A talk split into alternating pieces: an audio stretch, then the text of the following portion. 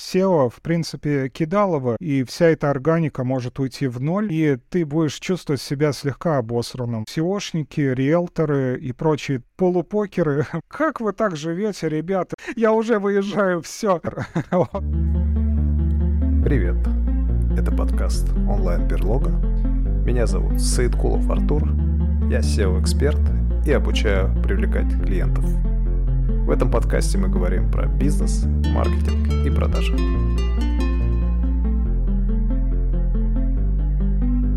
Всем привет! Сегодня у нас необычный гость. Это один из самых сильнейших представителей сео-рынка, с которым мне довелось пообщаться лично. Серийный блогер с уникальным слогом и отец троих детей, который все это успешно совмещает. Наш гость пожелал остаться инкогнито, поэтому я представлю только его имя. Его зовут Андрей, а говорить мы будем сегодня про сео и успешное продвижение сайтов в органической выдаче в две тысячи двадцать третьем году. Андрей, привет. Привет, Артур, привет. Андрей, расскажи о себе.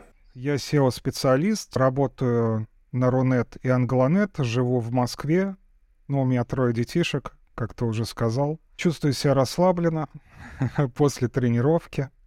Рад тебя видеть и слышать. Взаимно, Андрей. Расскажи, пожалуйста, как ты начинал карьеру сео-специалиста? Это началось, мне кажется, лет десять уже назад или даже двенадцать. Я вообще не из ай ти, то есть я работал по найму, потом служил в армии, потом много чего было. И я никогда бы не подумал, что я буду заниматься созданием сайтов там или продвигать сайты. Я с этим совсем вообще на «вы» был, абсолютно. А когда мне исполнилось лет двадцать семь двадцать девять, я вот начал этим интересоваться с точки зрения фриланса, манимейкинга. Ну, прежде всего, наверное, манимейкинга. И параллельно уже пошли клиенты. Самые первые заказы у меня были на фрилансе, так как я хорошо знаю, знал, наверное, правильнее сказать, немецкий язык. Я брал переводы а, с немецкого на немецкий. Потом начал передавать их а, другим людям, то есть больше уже предпринимательством заниматься, да просто банально посредник. Потом увидел то, что на создании сайтов неплохо зарабатывают люди. И сам параллельно тоже начал а, создавать сайты. Понятия не имел, что такое хостинг, WordPress, си эм эс, как поправить баннер, ничего этого не знал. Первые мои заказы были такими. На фрилансе я просто его брал, этот заказ, передавал тому, кто на самом деле выполнял, и все, то есть был посредником. Ну, как-то вот в процессе уже обучался, и года, наверное, за два-три поднакопил скиллов, стал уже специалистом в этом деле, и где-то через год после того, как взял первый заказ, я уволился, и все, ну, с двадцати девяти лет я просто уже на фрилансе. А почему ты дальше начал развиваться в этом направлении? Мне понравилось прогуливаться по утрам а, в одиночестве, когда, знаешь, все наймиты сидят в офисах, и я вот это время упускал всегда. Я выхожу, и никого нет. И это потрясающее чувство, просто восхитительное. То есть весь день свободен. Ну, здесь вопросы, конечно, с самодисциплиной возникают, то, что надо себя заставлять. Но вот это вот ощущение, я до сих пор помню, оно накрыло буквально, и, ну, все, я не захотел больше ни на кого работать. Ну и, наверное, не будем забывать, что параллельно я начал вести свой первый блог, а с блога пошли знакомства, деньги, запрямую рекламу и платежи от уже первых там двух-трех клиентов перекрыли любую зарплату, которую я получал в течение жизни до этого. Андрей, а ты можешь уточнить, что такое сео, потому что некоторые слушатели могут этого не знать. сео расшифровывается как Search Engine Optimization, оптимизация под поисковые системы. Неправильно писать его русскими буквами. Русскими буквами это обозначает совсем другое. Нужно писать всегда латиницей, и не нужны эти жаргонизмы, короче. сео есть сео. Ты сеошник, ну, в смысле, я сеошник. Если очень коротко, мы должны получить трафик по целевым запросам, которые сконвертируются в продажи. И, или там, ну да, в продажи чаще всего. И получить его с органики, с органической выдачи Гугла, Яндекса Андрей, а можешь ли ты вспомнить, какие первые сайты ты продвигал? Ты говорил о том, что ты брал заказы на фрилансе. Угу. И какие методы продвижения ты использовал на тот момент? Слушай, я сейчас даже вспомнил то, что не совсем на фрилансе. Я а, тогда помню... Я так не очень хорошо уволился с последнего места работы. Такой перегоревший, выгоревший был, короче. Я помню вот это чувство отчаяния, газетные вырезки, объявления и объявления на столбах, которые я обзванивал. Ну, я совершенно не понимал, что можно еще и на фрилансе там находить кого-то. Это потом произошло, через там месяца три. Я первый сайт, помню, вот был ли он... Ну, первый, да, «Банька Маркет». Или бочка маркет. Какой-то, короче, бочка, в которую человек погружается, ему становится хорошо. Или это связано было с банями. Вот, что-то такое, короче. Потом это перешло в строительство бочек, бань. Но я до сих пор помню то, что я просто набрал по объявлению, спросил, нужен ли сайт. Мне сказали да. Я приехал, договорился. двадцать семь тысяч рублей он стоил. Мы договорились на рассрочку по девять тысяч рублей. Ну, вот и все. Это потом уже я начал это с сайтами с фриланса, там сарафанное радио, как-то все потихонечку. Большую роль, наверное, в этом во всем сыграл мой одногруппник, который мне дал сайт своей компании создавать, продвигать. Причем я сначала подумал то, что это он попросит бесплатно, а на самом деле он заплатил и заплатил прям хорошо, короче. И я его продвигал, ну, лет восемь. Точно. Потом он ушел на какую-то тендерную основу, и, короче, сайт ему перестал быть нужен. И так.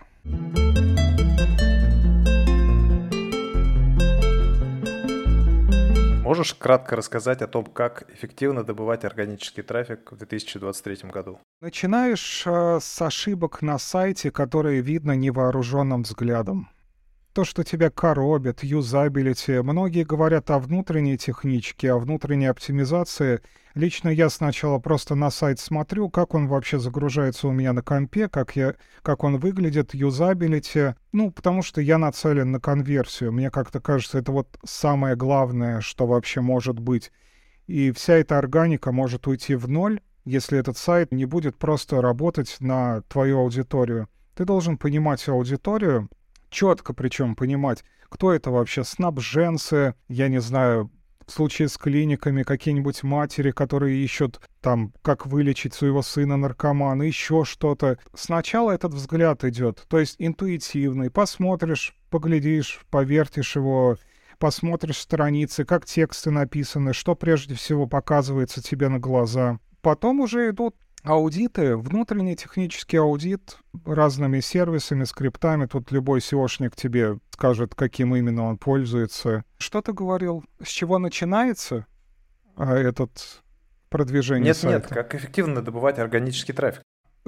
Я уже начал, короче, рассказывать вообще полностью. Но а, эффективно добывать органический трафик — это значит сайт привести в соответствие с аудиторией, внутренней с внутренним содержанием техническим, внутренней оптимизацией, и повысить его траст с помощью ссылочного. Вот так очень-очень коротко. Давай представим, что это продвижение сложного продукта, и в этой нише немного запросов, и все они имеют ничтожно малое количество частотности. Что делать в этом случае? Вот, хороший вопрос. В этом случае иногда сео и не нужно. То есть, если ты видишь, ну, явно там запросов просто с гулькин нос, то зачем тебе тратить бюджет на сео? Может быть, тогда контекстную рекламу или какой-то другой вид рекламы. Я вообще без проблем, например, клиентам говорю то, что вы вот пытаетесь вывести бренд на первую строчку там Яндекса, но он и так выйдет, потому что он никогда нигде не запрашивался. Ну, то есть, здесь нужно смотреть, это вообще окупится? Ну, то есть сейчас сео — это дорогие услуги, в общем-то. Не всегда нужно сео. То есть нужно отталкиваться от того, что прям вот мне в любом случае нужно сео, скажите, как его делать. Нет. А мне в любом случае нужны продажи, как их сделать. Вот как-то так.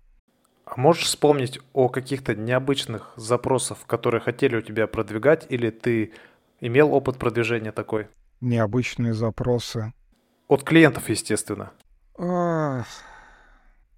Нет, сейчас я так не вспомню, потому что все они, когда уже звонят, я сразу, даже в периоде разговора я отсекаю, если это не что-то по моему профилю, а я специализируюсь, например, на спецтехнике, медицине, фармакологии, адалте. Если это не по моему профилю, я как-то даже это, ну, строительство. На самом деле, знаешь, вот э, сейчас я даже и не могу вспомнить что-то необычное, потому что, может быть, это было в какие-то первые года или месяцы, а потом их уже не было. Ничего необычного, все было настолько... Все, все такое э, широко распространенное, примитивное, банальное. Все прозаично. Конечно, сэндвич-панели какие-нибудь там. Из самого необычного, не знаю, ювелирные украшения. Но тоже, что в них необычного. То есть, если подсуммировать, то ты специализируешься на реальном секторе? Абсолютно, да. А почему? Я думаю, что это от моей психологии зависит. То, что мне прежде всего интересно. Например, спецтехника дико интересно, круто. Транспорт, погрузчики, аккумуляторы, все, что связано с ними, это прям... Ну, я разбираюсь в этих в брендах. Сколько раз мне предлагали продвигать казино и гэмблу, но это настолько скучно. Прям даже я вот пытался раза три, наверное, себя погрузить в это. Это настолько не мое. Это такая скука смертная вообще по сравнению с техникой. Если говорить об адалте, то это прям настолько ободряет количеством трафика, который ты можешь получить, и как он монетизируется, это просто шикарно.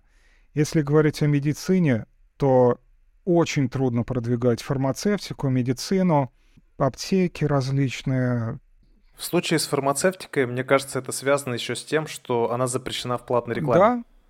И мне кажется, из-за этого в том числе идут клиенты, говорю, из собственной практики. Да, совершенно верно. Ну, то есть вот если выстраивать, например, по степени моего интереса, я сейчас клиентов же не беру, то есть, не знаю, я настолько завален уже, я не знаю, куда их встроить. Ты, как правильно отметил, уже я занимаюсь воспитанием детей, и мне как-то прям все сейчас органично выстроено.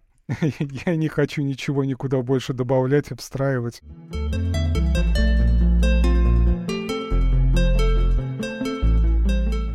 Хорошо. А ты сейчас работаешь как фрилансер или как агентство? Я абсолютный фрилансер. У меня идет распределение на четыре направления. Первое — это спецтехника Рунет. Ну, это вот, наверное, по доходам и по времени занимает где-то четверть. Второе — это адалт, подбурж, только подбурж. Это, наверное, ну, примерно треть, процентов тридцать прям такой хорошей постоянной работы. И, ну, все остальное, примерно пополам, наверное, партнерские программы под аффилиейт э, бурж и консультации. Как-то так. А какие консультации ты даешь? Например, если кто-то из слушателей захочет к тебе обратиться, можешь об этом подробнее? Да, у меня как-то все выходит так, что все в серые ниши упирается. То есть что Рунет, что Буржунет, все высококонкурентные серые ниши. Как-то последнее время прям... Высокий поток. Нет, слушай, не последнее время, а все время, когда я годы эти, я вел всякие там блоги и, видимо, сам куда-то туда устремлялся за счет интереса к ним. Конкуренции, высокой окупаемости. Это всякие дипломы, рефераты, справки, алкоголь, табак. Это все касается и Рунета, и Буржунета. В Буржунете тоже... Например, консультировал долгое время по казино под Австралию ребят, но сам этим не занимался. Я помню то, что я сделал десять сайтов и потом их продал, потом еще сделал десять сайтов, еще продал под казино, но так я толком и не занимался ими. Ну вот какие-то, наверное, серые ниши плюс специфика спецтехники, это уже по сарафанному радио. Вот как-то так идет. А разве рефераты относятся к серым темам? Эссейка под бурж, но мне кажется, это серая тема, учитывая, какими ссылками и как это продвигается. А рефераты под Рунет? Не знаю, честно не знаю. Курсовые, серая ли это тема? Образование вообще, это серая тема или нет? Мне казалось, что это белая тема. Возможно, здесь, видишь, еще мы недавно с приятелем тоже, с коллегой спорили. Я ему говорю, вот представь черную-черную тему вроде фармы. Как ты считаешь, она черная? Он говорит, ну это с какой точки зрения посмотреть. А гэмблинг чернее? Ну вот я ему немножко раскидал то, что, например, фарма лечит, но продвигается абсолютно по-черному. И частые реордеры там бывают. А гэмблинг калечит. Особенно касательно Рунета. Здесь же нету такого типа «человек развлекся». У нас здесь заносят квартиры, бывает. Вот что чернее? Не знаю. Адалт, например. он, он лечит или калечит? Одни там типа блогеры с прута считают, что фапать — это, в общем, расстраивает твое здоровье мужское, да? А другие считают, что ничего такого, и это даже полезно. Видишь, я захожу не с точки зрения продвижения, скорее даже с точки зрения своей психологии и этики. Андрей, а ты говорил про адалт. Да. А каким образом ты монетизируешь этот трафик? Существуют какие-то сетки или какие, как это происходит? Вот. Это клиентская история. Как именно монетизируют, я не до конца понимаю, но вижу там видеорекламу. Все остальное там отсутствует. То есть продажа ссылок, еще что-то, какие-то там переходы, ничего этого нет. Это сайты-агрегаторы. Я, ну, к сожалению, не могу палить, как именно они устроены. Они собирают миллионы трафик. Это видеореклама. То есть даже вот э, недавно у нас один из сайтов начал выпадать из мобильного индекса. Ну, ты, наверное, знаешь, есть десктоп, десктоп, есть мобильный индекс, и Google его начал исключать из мобильного индекса. И там была проблема в том, что оператор, насколько я правильно это называю, ну, не знаю, не уверен, или провайдер, поставщик, партнерская программа видеоконтента, вот именно монетизация, она начала выбиваться за рамки этого контента, и таким образом сайт уже перестал удовлетворять этим требованиям. Ну и такое бывает. То есть, ну, я, например, вижу, ну, я не знаю, любой дрочило зайдет на сайт адалта, например, икс эн икс икс точка ком, xvideos, еще там что-то, Pornhub тот же самый, и он увидит вот эту видеорекламу. У нас она проигрывается также на торрентах, любой россиянин теперь точно знает, как именно проигрывается видеореклама на торрентах.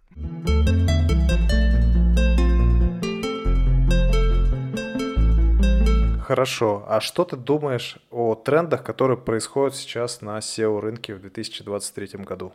О, э, короче, они напрямую связаны с войной и с тем, что российское сео устремлено в бурж. В одном случае, ну то есть в одной группе сеошников, которые сами устремлены на бурж и, ну там, умом и всеми своими стремлениями. И вторая группа сеошников устремлена вовнутрь России, но там не все темы теперь вообще в реальном секторе присутствуют. Типа интернет-магазин игрушек, который я лично мог восемь лет назад спокойно открыть и получать с него профит. Сейчас ты не откроешь, нафиг он никому не нужен.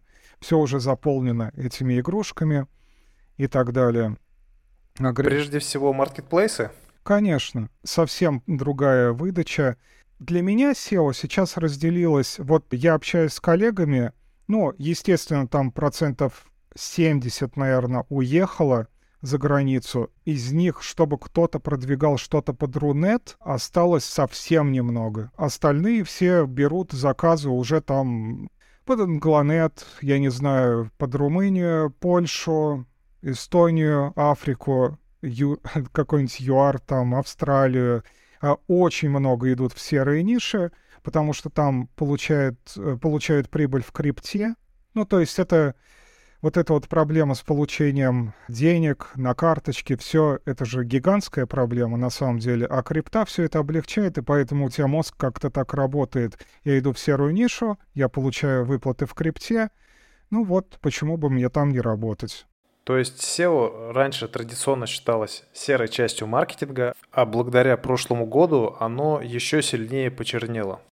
Я бы даже сказал, что...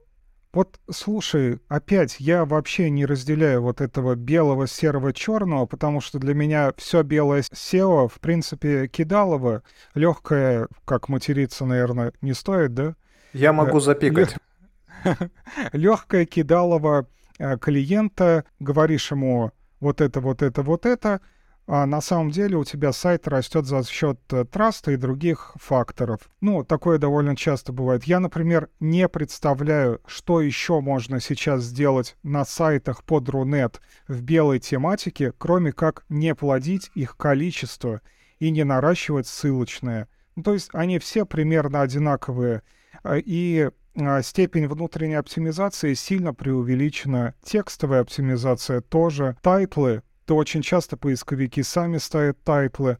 Ну, то есть траст играет большую роль, время, возраст большую роль. Просто меня немножко смущает вопрос белое, серое, черное. Для меня черное сео очень часто настолько гораздо более этичное и правильное. Для меня, например, все сео, мне кажется, сейчас серое какое-то. Ну, вот как-то так. У меня так мозг работает в этом плане.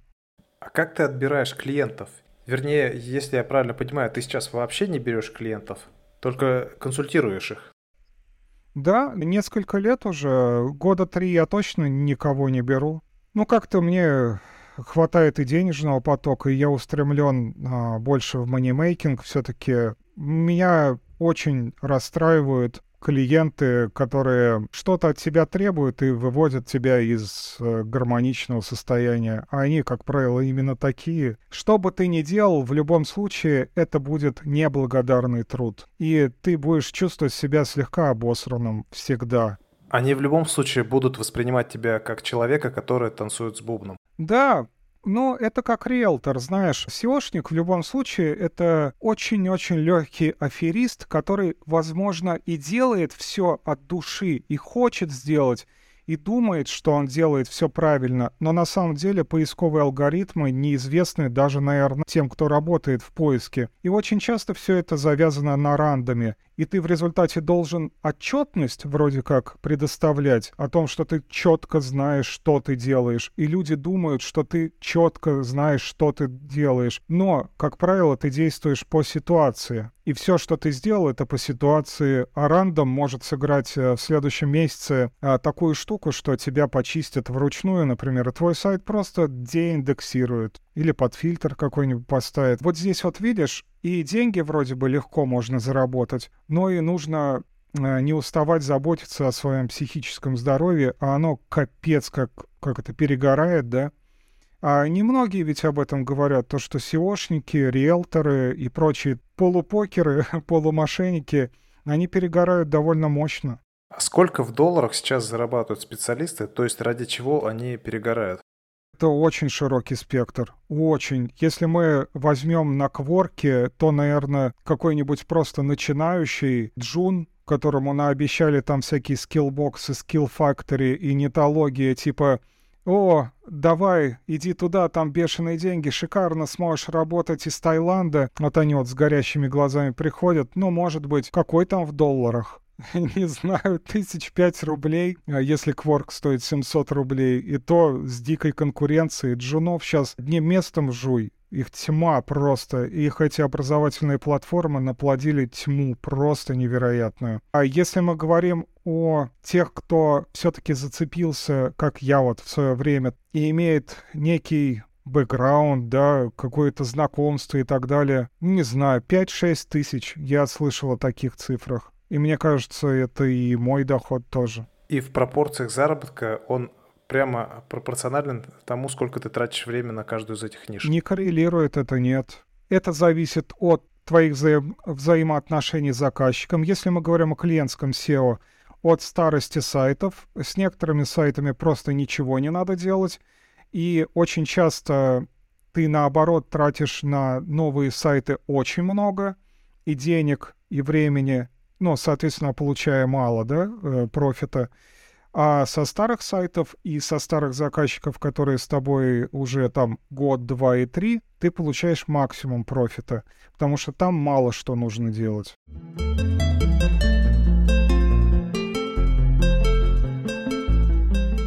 Андрей, расскажи про двадцать второй год, что изменилось в цифрах лично у тебя? Неожиданно, но вот у меня вырос доход. То есть профит мой вырос. Это начиная с февраля, начиная с марта, я начал уходить резко в работу, потому что, ну, психологическое состояние было неустойчивым. я начал уходить в семью, в работу и стал максимальным интровертом. Ну, то есть вот сейчас я с тобой говорю, капец, я много говорю. Для меня я уже очень отвык, у меня даже связки уже устали. Я стал уходить в манимейкинг, в серые ниши. Я стал очень много общаться с одним своим клиентом по спецтехнике. Ну, с ним у нас уже тридцать восемь сайтов, которые я держу, продвигаю. А мы занимаем по некоторым позициям, по некоторым запросам просто топ десять Яндекса. Это шикарное ощущение на самом деле. И по некоторым серым нишам по адалту пришел клиент, который тоже аналогично со мной был настроен, ну, немножко его раздербанило психологически, так скажем. Исчезла блогосфера, ну, может, ты сам наблюдал, сео-блогосфера, она наиболее кровожадная стала. То есть я даже не видел в других нишах, чтобы настолько все было жутко, что ли. Я очень мягко буду это все описывать, чтобы не было там трэша всякого, но сам знаешь, что украинская блогосфера и российская, они были очень тесно взаимосвязаны, а украинцы — это топчик в манимейкинге. Они были наиболее разбирающимися. У нас были очень ленивые. Ну, в основном просто клиентов обсасывать и все. Манимейкинг был их уделом, я не знаю, как это назвать. И вот один за другим они стали там... Один сказал то, что всех убью, и основал ай ти-чертей, да, Шулешка. Второй там начал паковать русню в черные мешки. А ты все это время наблюдаешь за этим. Это же твоя привычная пища для ума, это твой утренний кофе. Ты в течение десятилетий, ну, десятилетия, читал их, любил их, наблюдал за тем, как они растут, как блогеры. Это было просто жутким ощущением. Короче, вот не буду углубляться, но вот тогдашний период был очень сильным, очень плачевным, и я начал уходить в работу, в деятельность, попытался заняться спортом, физкультурой. Ну, что-то меня, короче, метало, и алкоголя тоже много было, и работы очень много, и семьи много было.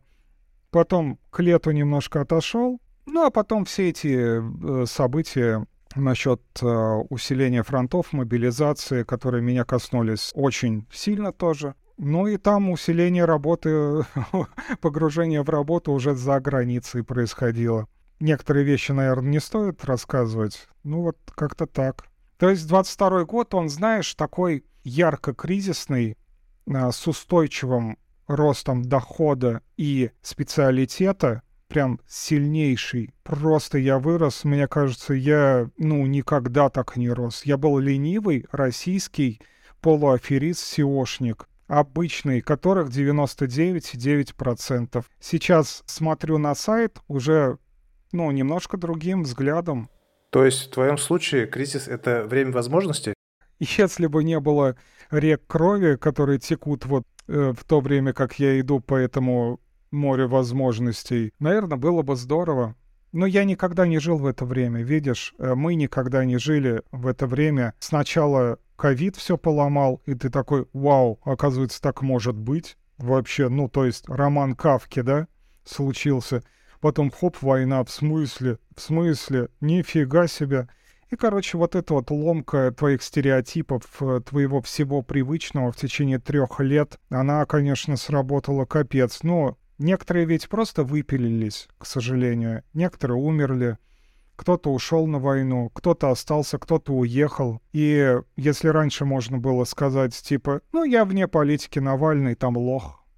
Типа, что такого? Ничего такого. Все потрындят и разойдутся. А сейчас просто вот в твоей семье все это. Вот так вот. Андрей, а в чем принципиальное отличие тебя от других специалистов и в чем твоя уникальность?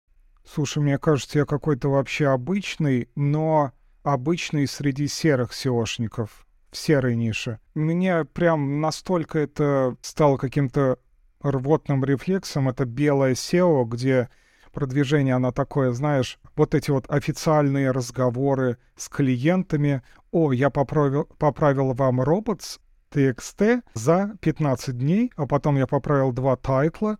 А потом вот это, и купил три ссылки на GoGetLinks. Я сижу рядом, охереваю, короче, чувак, это же за пятнадцать минут все можно сделать.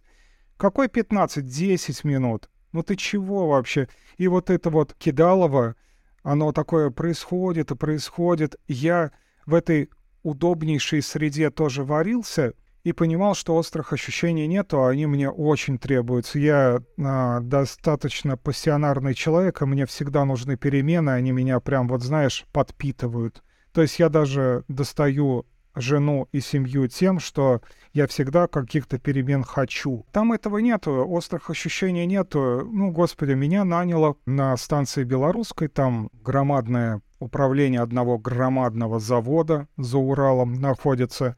Оно меня наняло, там сео не нужно. Они и так всегда известны. Там продукцию выпускают три завода.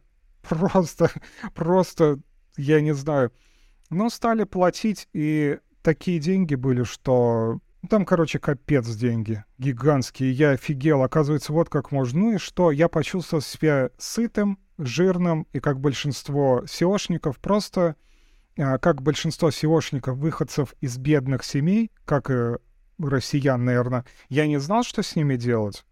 Ну вот они пришли, я их профукал. Но просто чуть лучше стали есть, купил машину, лучше айфоны и все, а острых ощущений же никаких нет.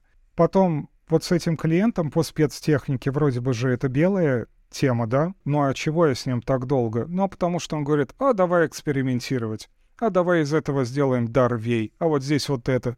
А здесь на поддомене Дарвей. А вот здесь мы пэ эф накрутим. А здесь давай прогоним хрумером. А, давай хрумером еще и здесь прогоним.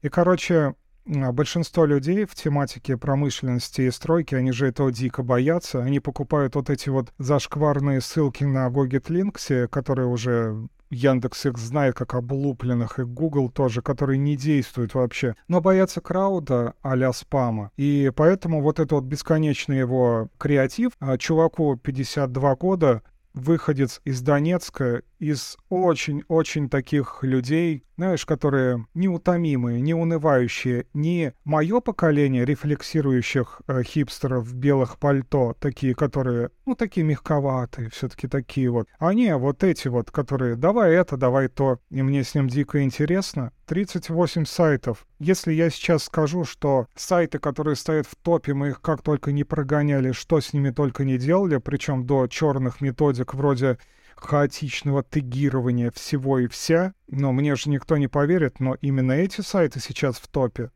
Ну, естественно, над ними Авито, всегда чертов Авито и ТИУ. Андрей, а ты говорил о том, что есть ссылки, которые не работают, а расскажи, какие работают. Очень хорошо работает лом, то есть это противозаконно, сразу говорю. Его широко используют в гэмбле, в казино, при продвижении эссейки, естественно, в фермосе, кто этим занимается. Уже никто практически не брезгует покупать эти ссылки сломанных сайтов. Ну, представь, ты покупаешь ссылку за пятьсот рублей с сайта невероятно жирного, никогда не продающего ссылок. Естественно, это будет бустить твой сайт мощнейше. Естественно. Это противозаконно, за это сажают, это уголовная ответственность. Об этом я сразу говорю. Этим я не занимаюсь, естественно. Вот это на первом месте. На втором, я думаю, статейные ссылки с тех сайтов, которые еще не попали в зашквар. То есть продающие напрямую, например, либо там, где веб два ноль можно генерировать. То есть, ну, если сайт в GoGetLinks долгое время... там от трех месяцев, ну все, выкидывай его, не надо там ничего покупать. А но если ты купил статью или сгенерировал ее и поставил свою ссылку на каком-то сайте, который вообще ни сном, ни духом в эти биржи, то, скорее всего, она сработает. И на третьем месте спам, спам прямыми анкорами, по комментариям хорошо работает, по тоже веб два ноль, гест-посты. Только, конечно, нужно... не перебарщивать, и если ты видишь, что спам-кор там какой-то чудовищный, там уже китай, китайцы это потренировались на твоем сайте, и он вообще уже переспамленный, ну, наверное, не стоит. Но, как правило, все ссылки, чем больше ссылок, тем лучше, а для серых ниш это сто процентов. Хорошо, а что думаешь про многоуровневый линк-билдинг? Это хорошо, я считаю, что это очень хорошо. То есть, если ты запариваешься над точечным продвижением, не конвейерным, например, тот же самый Auslots, продвижение казино под Австралию, если ты хочешь вывести Auslots в топ, то тут ты явно будешь строить тайр два. Ну, сто процентов.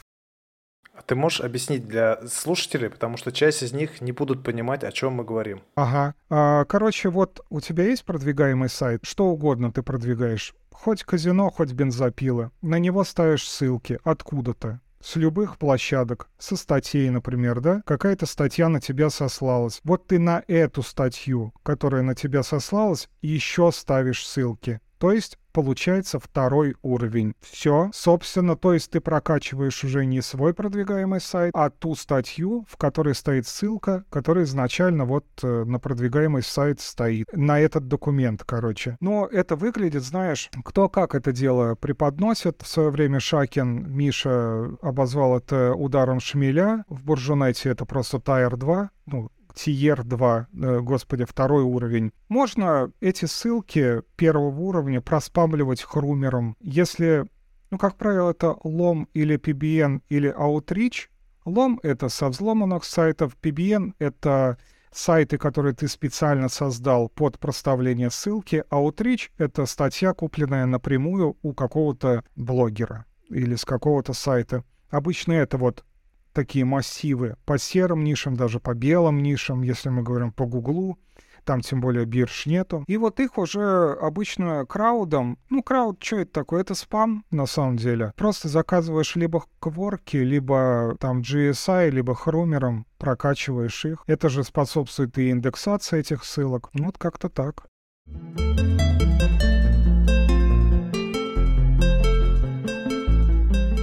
Андрей, а сейчас перейдем к твоему творчеству. Я хотел бы тебя спросить, почему ты так ярко начинаешь вести свои блоги в Инстаграме, на Фейсбуке, в Телеграм-канале, а потом резко обрываешь все концы? Ага.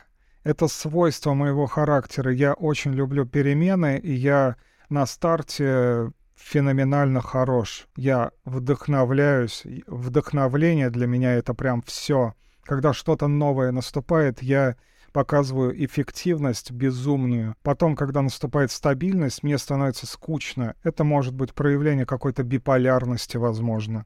Когда все стабильно и все хорошо, и вот просто пожинай плоды, мне капец как скучно становится. Это чистое свойство характера. Не знаю почему, я еще получаю большое удовольствие от того, что удаляю, например, какие-то раскрученные аккаунты, убиваю их нахер, социальный суицид совершаю. За то время, вот я сейчас просто посчитаю, попробую. С двадцати семи лет, вот я в армии нахожусь. Первый мой сайт, так, раз. Ну, это стендалон-блог. Второй стендалон-блог, который стал безумно популярен. Даже после Тёмы Лебедева, там он стоял на каких-то местах рядом. Потом пошел Твиттер, шикарно. Если помнишь, наше региональное прошлое, там Твиттер вовсю, прям хорошо. У меня четыре или пять тысяч было подписчиков. После Твиттера был Фейсбук, несколько раз Фейсбук. Это, ну, это шикарная платформа, которая позволяет просто вообще замечательно набирать аудиторию. Лучше, чем Твиттер. Потом опять был стендалон, по-моему. И потом была парочка телеграм-каналов. Один из них неизвестный никому, а второй тоже там залетел. По Инстаграму у меня было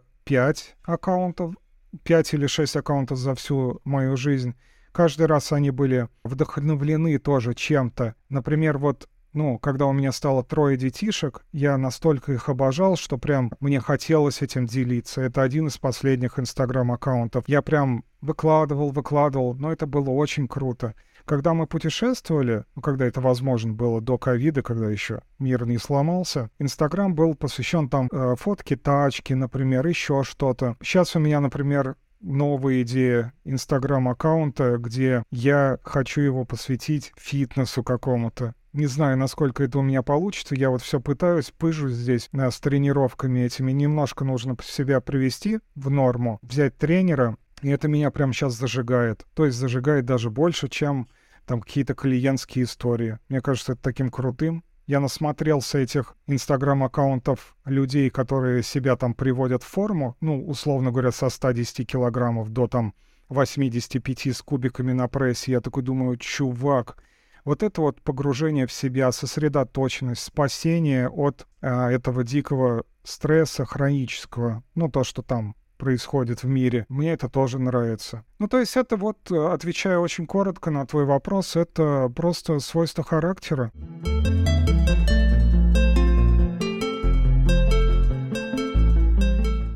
Прямо перед нашим выпуском ты прислал мне несколько вопросов и написал, что хотел бы, чтобы кто-то тебе задал эти вопросы. Uh-huh. Что ж, мечты сбываются, я сейчас задам тебе эти вопросы и добавлю несколько своих.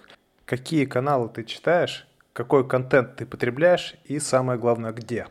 На первом месте стоит Инстаграм, но мы его не будем сейчас так четко обозначать, все-таки... Я просто вот возьму сейчас, какие телеграм-каналы у меня вот слева. Вот телеграм-десктоп, я его вижу. На первом месте Тапор Лайф, это новости. Потом подслушано, обожаю подслушано. Читаю его ВКонтакте наравне с Пикабу, просто шикарно. Потом Агентство Новости, Инвест Ревью, Толкователь, Несмешные мемы, обожаю мемы. Денис Секси Айти, Майк Блейзер, это... На русском он пишет, но я не знаю, откуда он. Олег Шестаков, гигантский ему респект. Он начал в последнее время просто вообще шикарен, короче. Денис Чужой. Ну, это просто для того, чтобы следить за его выступлениями. Hey Money Maker. Отличный канал. Читаю, люблю. Соболев Лайв. Мне нравится последнее время, как он себя ведет. Но не будем это углубляться. Так, Daily Reminder. Reminder. Это просто о психологии, там все такое. No Index, No Follow. Юрист Павел Чиков. Макс Affiliate. Максу громадный респект.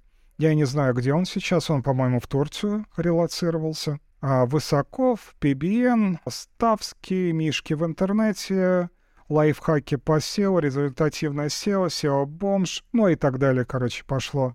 И Макс Факин, вот здесь он меня завершает. Ну, он прям лайфстайл сео-блогер, очень похожи мы с ним по стилю повествования, только он все не выгорает, сволочуга, а, а я это, короче, выгораю постоянно. Как он это умудряется, я не знаю. Это вот телеграм-каналы. На втором месте это Инстаграм, но я, наверное, не буду прям аккаунты давать, потому что, ну вот, на первом месте это какие-то, блин, как это назвать, лайфстайл, что ли, какой-то, российский, американский, где, где люди а, просто снимают свою жизнь, которые мне полюбились. На втором месте это фитнес-блогеры, потом довольно много казахов, обожаю казахский юмор, и как они шутят, и вообще они шикарны в этом плане. Что там еще интересного? Блин, это, наверное, надо как-то выгрузить просто, и вот это... Ну вот, у меня Телеграм, Инстаграм на первом месте. Инстаграм мне очень помог, очень, за двадцать второй год, наблюдая за жизнью в других странах и других людей, которые вообще ни сном, ни духом про войну, особенно какой-нибудь Израиль, например, думаешь, ё-моё, вы же постоянно воюете, или, я не знаю, Турция, или кто там еще, и... Ты вот начинаешь уже по-другому оценивать. Испанцев очень много в свое время у меня было в Инстаграме. Ну это же вообще... Ну это просто вот... Он красавчик, он себя снял, короче, он пошел пить. Он сидит, он себя сфоткал. Нифига себе!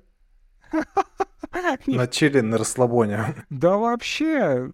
Как вы так живете, ребята? Мы же всегда напряжены. У меня сейчас, например, сведена шея там... Я сижу, я такой прям, я русский, я вот это вот россиянин. Вы как вообще такие расслабленные? Ну как? Знаешь, я думал о переезде в Испанию и боялся мысли о том, что я стану таким же расслабленным, как местные жители. А ты еще на испанца похож. Мучас грациас. И ты такой, о, это мое. Такой, сидишь, как это, мне показывали какой-то выпуск, там было... Потоп какой-то был, наводнение, короче, и там одна кафешка в Испании, она была, ну, по колено залита водой, и они сидели просто пили кофе и шутили. А что бы было у нас? «Сережа, хватай Мишу!» Там это «Давай, беги!» Это напомнило мне о том, как мой бывший коллега-француз рассказывал о том, что происходит, если на севере Франции выпадает снег. На работу никто не идет. Тем не менее, все пабы и рестораны забиты. На минуточку минус пять градусов. Шикарно. Слушай, а вот, ну, просто встречный вопрос, захочешь там, вырежешь. А, а в Польше какой менталитет? Расслабленный? Такой, какой он вообще? Он чуть более расслабленный, но, наверное, черта всего славянского мира — быть чем-то недовольным, на что-то жаловаться. Тем не менее, на улицах я встречаю улыбки намного чаще, чем в mm-hmm. странах бывшего Советского Союза. Угу, угу. Понял, понял, интересно. Ну, вот как-то так.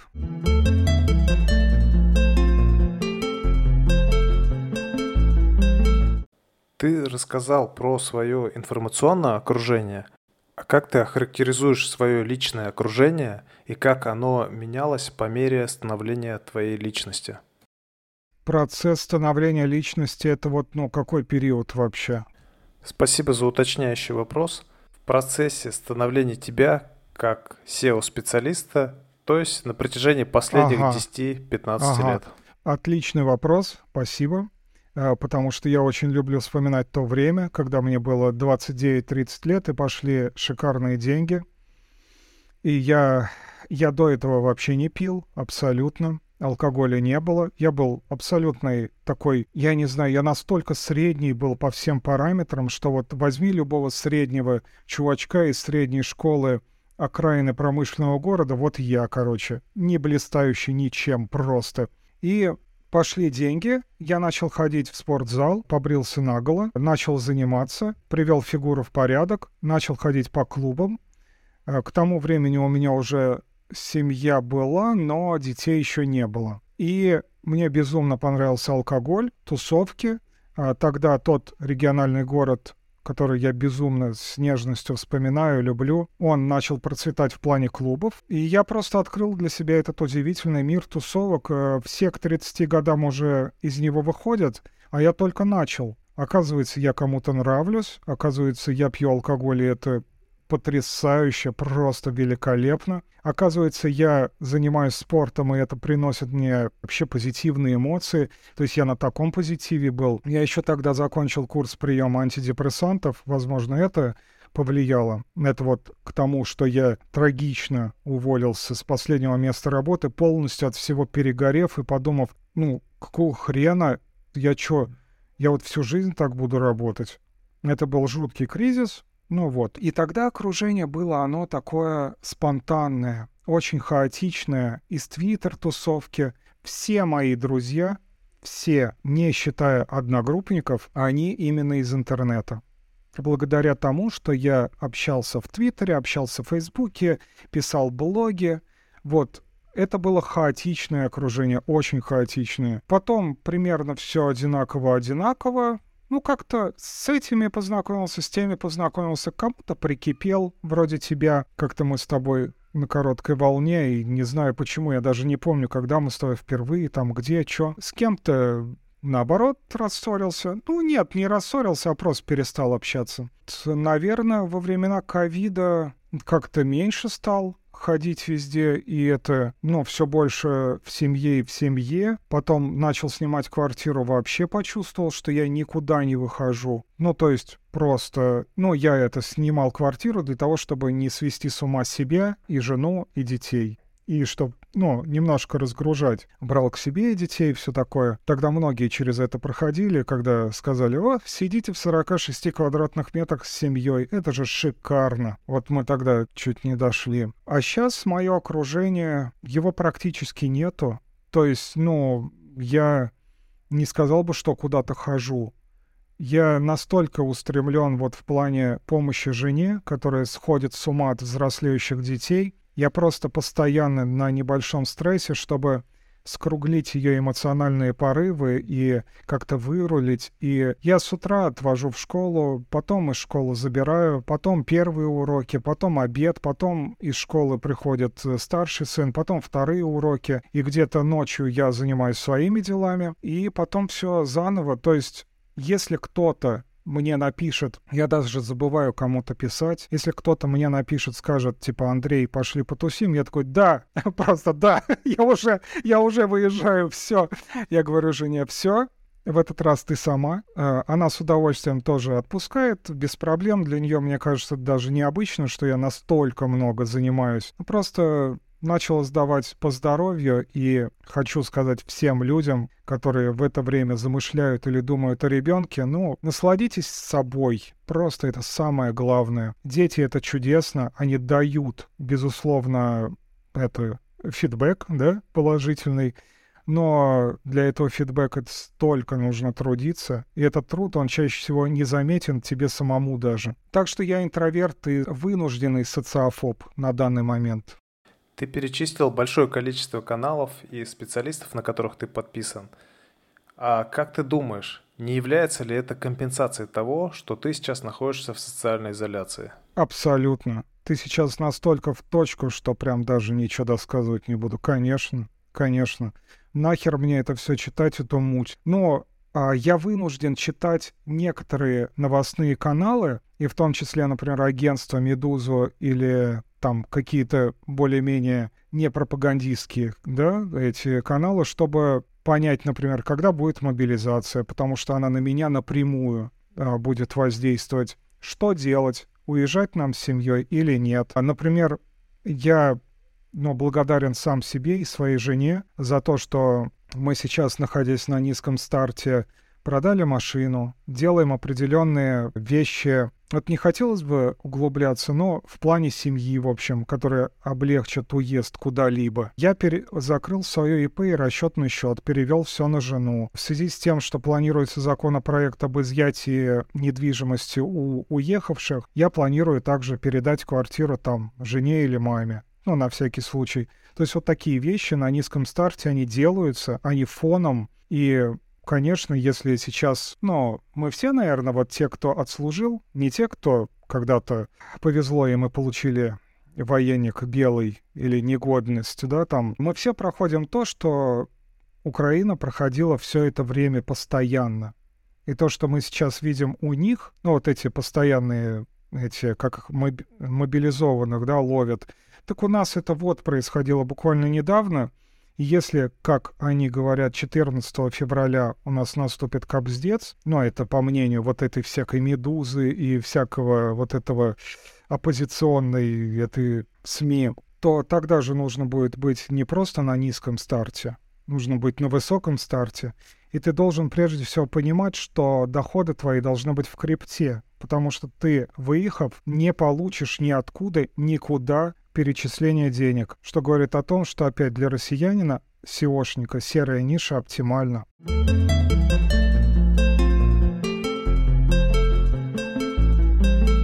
Андрей, у тебя жена и трое детей. Расскажи, пожалуйста, о взаимоотношениях в семье и о том, как вы воспитываете своих детей. Они сложные. Было множество кризисов. Сам удивляюсь тому, насколько мы вот уже восемнадцать лет, получается, вместе, и насколько я ее люблю, ценю, уважаю, хочу безумно. Просто потрясающая татарская женщина с темными глазами, которая установила свой диктат, иго в этой семье. И мне кажется, знаешь, в чем моя мудрость была? В том, что когда вот эти вот все разводы шли из-за того, что мужчины кричали: «Я главный, ты меня не слушаешься», я понял, что в любой семье женщина в любом случае определяющий человек. То есть ты второстепенный, и ты не можешь быть определяющим. Так устроено вообще все. Сейчас можно целые пласты копать, короче. Но просто лучше вот послушать тех людей, которые сохранили семью.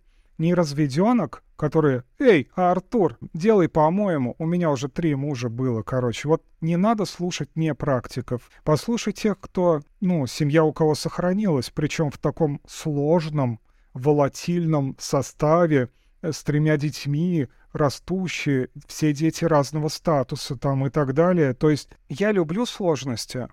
Жена их иногда не вывозит. Я стараюсь ее поддерживать, но иногда у нее бывают срывы.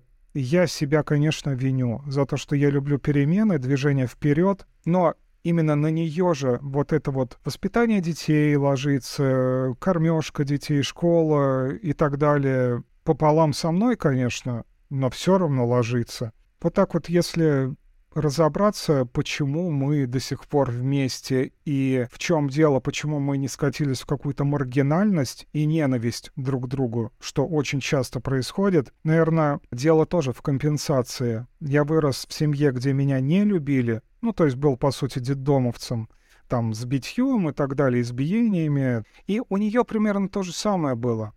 То есть мы два одиноких человека.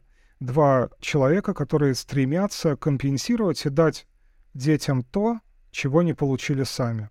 Ну, возможно, вот наша неизбалованность и вот такая приверженность э, к абсолютному дарению счастья, она, наверное, вот сыграла большую роль, мне кажется. Вот ты сейчас сказал про сложные взаимоотношения с родителями. Скажи, пожалуйста, как это повлияло на твою жизнь? Ну, хреново, лучше бы этого не было. Я до этого сказал то, что это компенсацию родило, но вместе с этим боль-то внутри, она же не утихает, ты же их не понимаешь. Ну, то есть, почему тебя били? Ты представляешь, например, вот четырехлетняя твоя дочка. Ты берешь ее и избиваешь. Ну, мне было четыре года, меня били ремнем. Это вообще как? Но они же это делали, и ты не понимаешь этого, и ты сейчас с ними общаешься, они же вроде нормальные люди. Ну, то есть, да, там мать типичная российская баба, такая орущая, истеричная, обидчивая. Отец типичный российский мужчина, тюфячок такой апатичный. Но ты понимаешь, что ты создал семью другую, по другому образцу, и она успешна. А вот та семья была неуспешна и несчастлива. Но то есть есть вещи, которые я просто не понимаю, не могу их осознать. Для меня очень важно какие-то вещи принимать, а я их не принимаю. Ну, поэтому в двадцать три года я как ушел из дома, я, собственно говоря, так и не вернулся домой э, к родителям, и с ними у меня вежливые отношения. То есть ты держишь дистанцию и выстроил границы, и тем самым у тебя хорошие взаимоотношения с родителями. Да, у меня хорошие взаимоотношения, потому что я не люблю носить обиду в себе, и когда мы последний раз с мамой очень крупно поссорились, мне было не по себе от того, что, ну, просто вот какое-то молчание, вот это я вообще не люблю и не могу обижать людей, и мне это тяжело, и носить вот это вот в себе. Я лучше сто раз скажу «да», и потом как-то попробую избежать любых последствий ситуации, чем сказать «нет», и вот, значит, человека окончательно обидеть. Ну и тем более это касается же матери. Это очень болезненные отношения. Болезненные в такой прям ужасающей форме, где ты на нее смотришь, она вот вся такая дерганая, нервная, и ты от жалости к обиде перемещаешься и туда, и обратно. И вот, короче, я сейчас выбрал э, позицию, когда... Мы с ней прекрасно общаемся, и я очень многие вещи ей не говорю, а просто поддерживаю. Мне, знаешь, так легко и хорошо. Ну, то есть, вообще нормально. Я вижу, как они ушли в веру, в Бога, вот это вот все. Ну, как многие делают под старость лет. Я чувствую в них какую-то вину, чувство вины. Ну, не знаю. Что есть, то есть. То есть это, эти вещи, их не исправить. Ты не можешь о них говорить, потому что ты обостришь ситуацию. И лучше просто, чтобы они были вот на таком плохом мире, чем хорошей войне, типа того.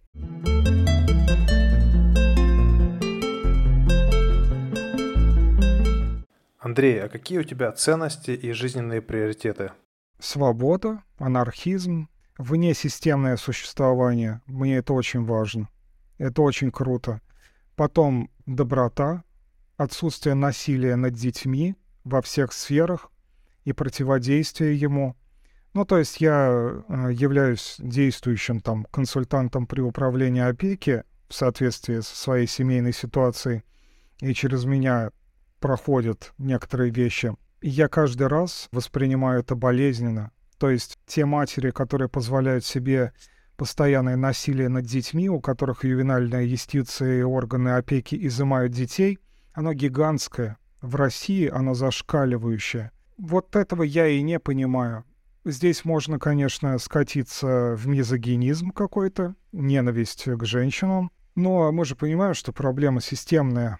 Апатичные, вырожденные мужички, которые ни хера не делают и не могут проявить много-много труда для того, чтобы найти взаимоотношения, там, взаимопонимание с женой. И женщины, которые думают, что так и должно быть, и, ну, как это обычно бывает, скидывают свою жестокость на слабых и беззащитных.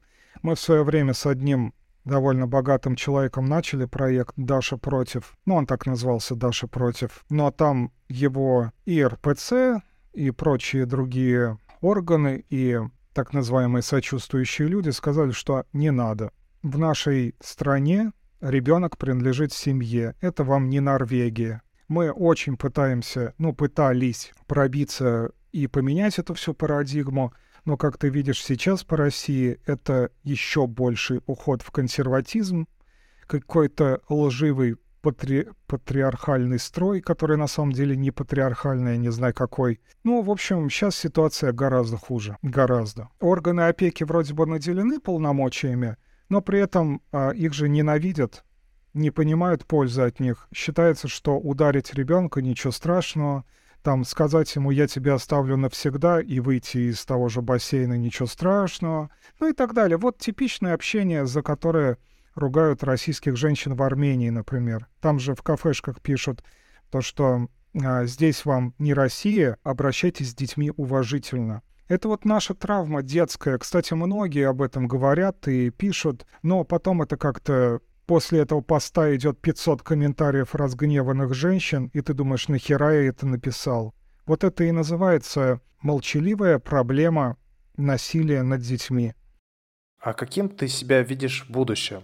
Через десять, через двадцать, через тридцать лет?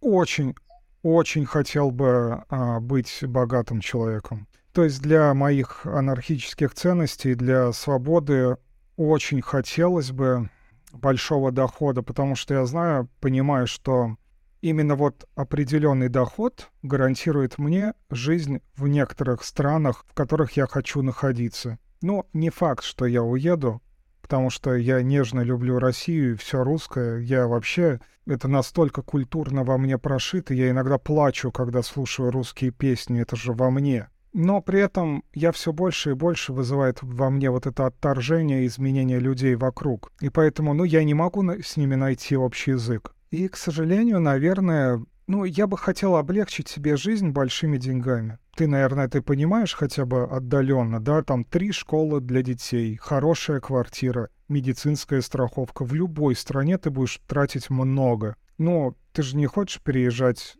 я не знаю, там, в Беларусь. Но я не знаю, в какую я страну хочу, честно, но я для начала себе поставил вот эту вот цель изо всех сил, с тех пяти-шести тысяч долларов, которые я зарабатываю, выйти, ну, хотя бы там тысяч на двенадцать долларов э, в месяц, и там уже можно будет что-то предпринять.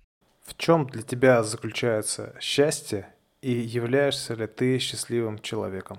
Я думаю, на восемь из десяти я сейчас счастлив э, за счет того, что я ставлю себе цели и удовлетворен ими, этими достижениями. Это цели простые. Сегодня, например, я на тренировке сказал себе пятнадцать э, отжиманий, пятнадцать пресс, пятнадцать присед, и так три круга, и потом двадцать бёрпи. Я все сделал, и я счастлив. А когда я достигаю цели, я удовлетворен, и это дарит мне ощущение счастья. Например, я радуюсь своим сегодняшним доходам. Они меня действительно устраивают. Но они, конечно, находятся еще в промежутке до тех, которые делают человека уже богатым. Но, тем не менее, устраивают то, что все более-менее здоровы. И вот это ощущение стабильности и контроля в семье, когда ты держишь вот эти вот резкие... Ну, смотри, сын-подросток, две дочки предподросткового возраста, женщина. И капец, короче, ты представляешь, какая это смесь вообще? И это все надо держать под таким легким манипулятивным контролем, чтобы всем было хорошо. Если кто-то тебе скажет то, что «О, ты должен их просто понимать», короче, нихера, надо еще манипулировать, чтобы вовремя сглаживать углы. Потому что представь себе сын-подросток против женщины, что они могут друг другу наговорить. И ты должен очень легко и незаметно вмешиваться в это и... очень лайтовый, незаметен для всех, хоп, и этот конфликт сглаживать. Что-то беря на себя, конечно. Но на восемь из десяти я счастлив. Я уже привык к тому состоянию, что мы все живем в войне, она неизбежна, она всегда. Ты стараешься просто помнить ту страну, которая она была и которая была замечательной. Мы жили открытые, нормальные, дружелюбные. И то, что сейчас происходит с людьми, ну, стараешься как-то на это не обращать внимания, замыкаясь в своем пузыре. В своем пузыре ты счастлив. Но если ты начинаешь из него выпрыгивать или общаться с друзьями, украинцами, например, что удивительно, они до сих пор со мной общаются, то тебе становится дико больно, и ты от этого потом отходишь несколько дней. Вот как-то так.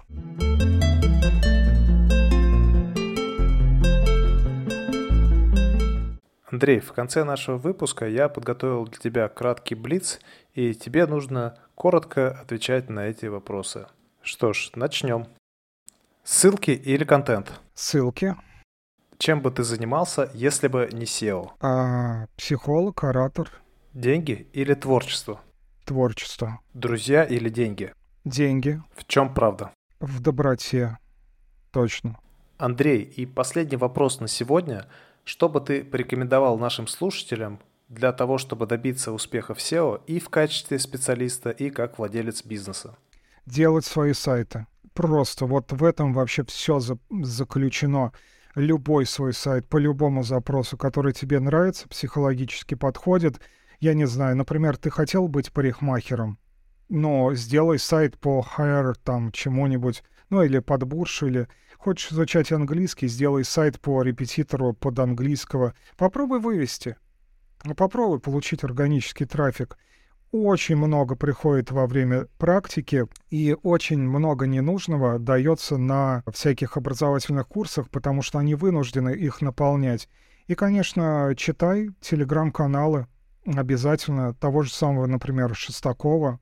Я могу сказать то, что я могу же немножко прорекламировать свой сегодняшний... Конечно, я как раз хотел подвести к этому. Короче, я не знаю зачем, но именно сегодня я зарегистрировал телеграм-канал, назвал его «Тихий час» и, в общем-то, написал туда два поста. Ну, я попробую, я честно попробую писать так, как мне интересно. Если что, подписывайтесь. Ссылка будет в описании. Ок, ок. Андрей, как мне кажется, получилась очень интересная и глубокая беседа. Я благодарю тебя за то, что ты поучаствовал в моем подкасте. Все было максимально классно. О, огромное спасибо тебе. Огромное тебе спасибо. Ты меня вытащил из моего социофобного рая. Немножечко я сейчас вот пытаюсь как-то это обрести свою новую идентичность, начиная от национальной, заканчивая профессиональной, семейной и общечеловеческой. И мне кажется, вот это мне поможет сделать какой-то первый шаг. Потому что, ну, трудное время, на самом деле трудное. Так что громадное тебе спасибо. Все, пока, Артур. Пока, Андрей. Это был второй выпуск подкаста «Онлайн-берлога». Ставьте оценки и подписывайтесь на тех площадках, где вы это слышите. Благодарю вас за прослушивание и, как всегда, рад вашей обратной связи. До новых встреч. Пока.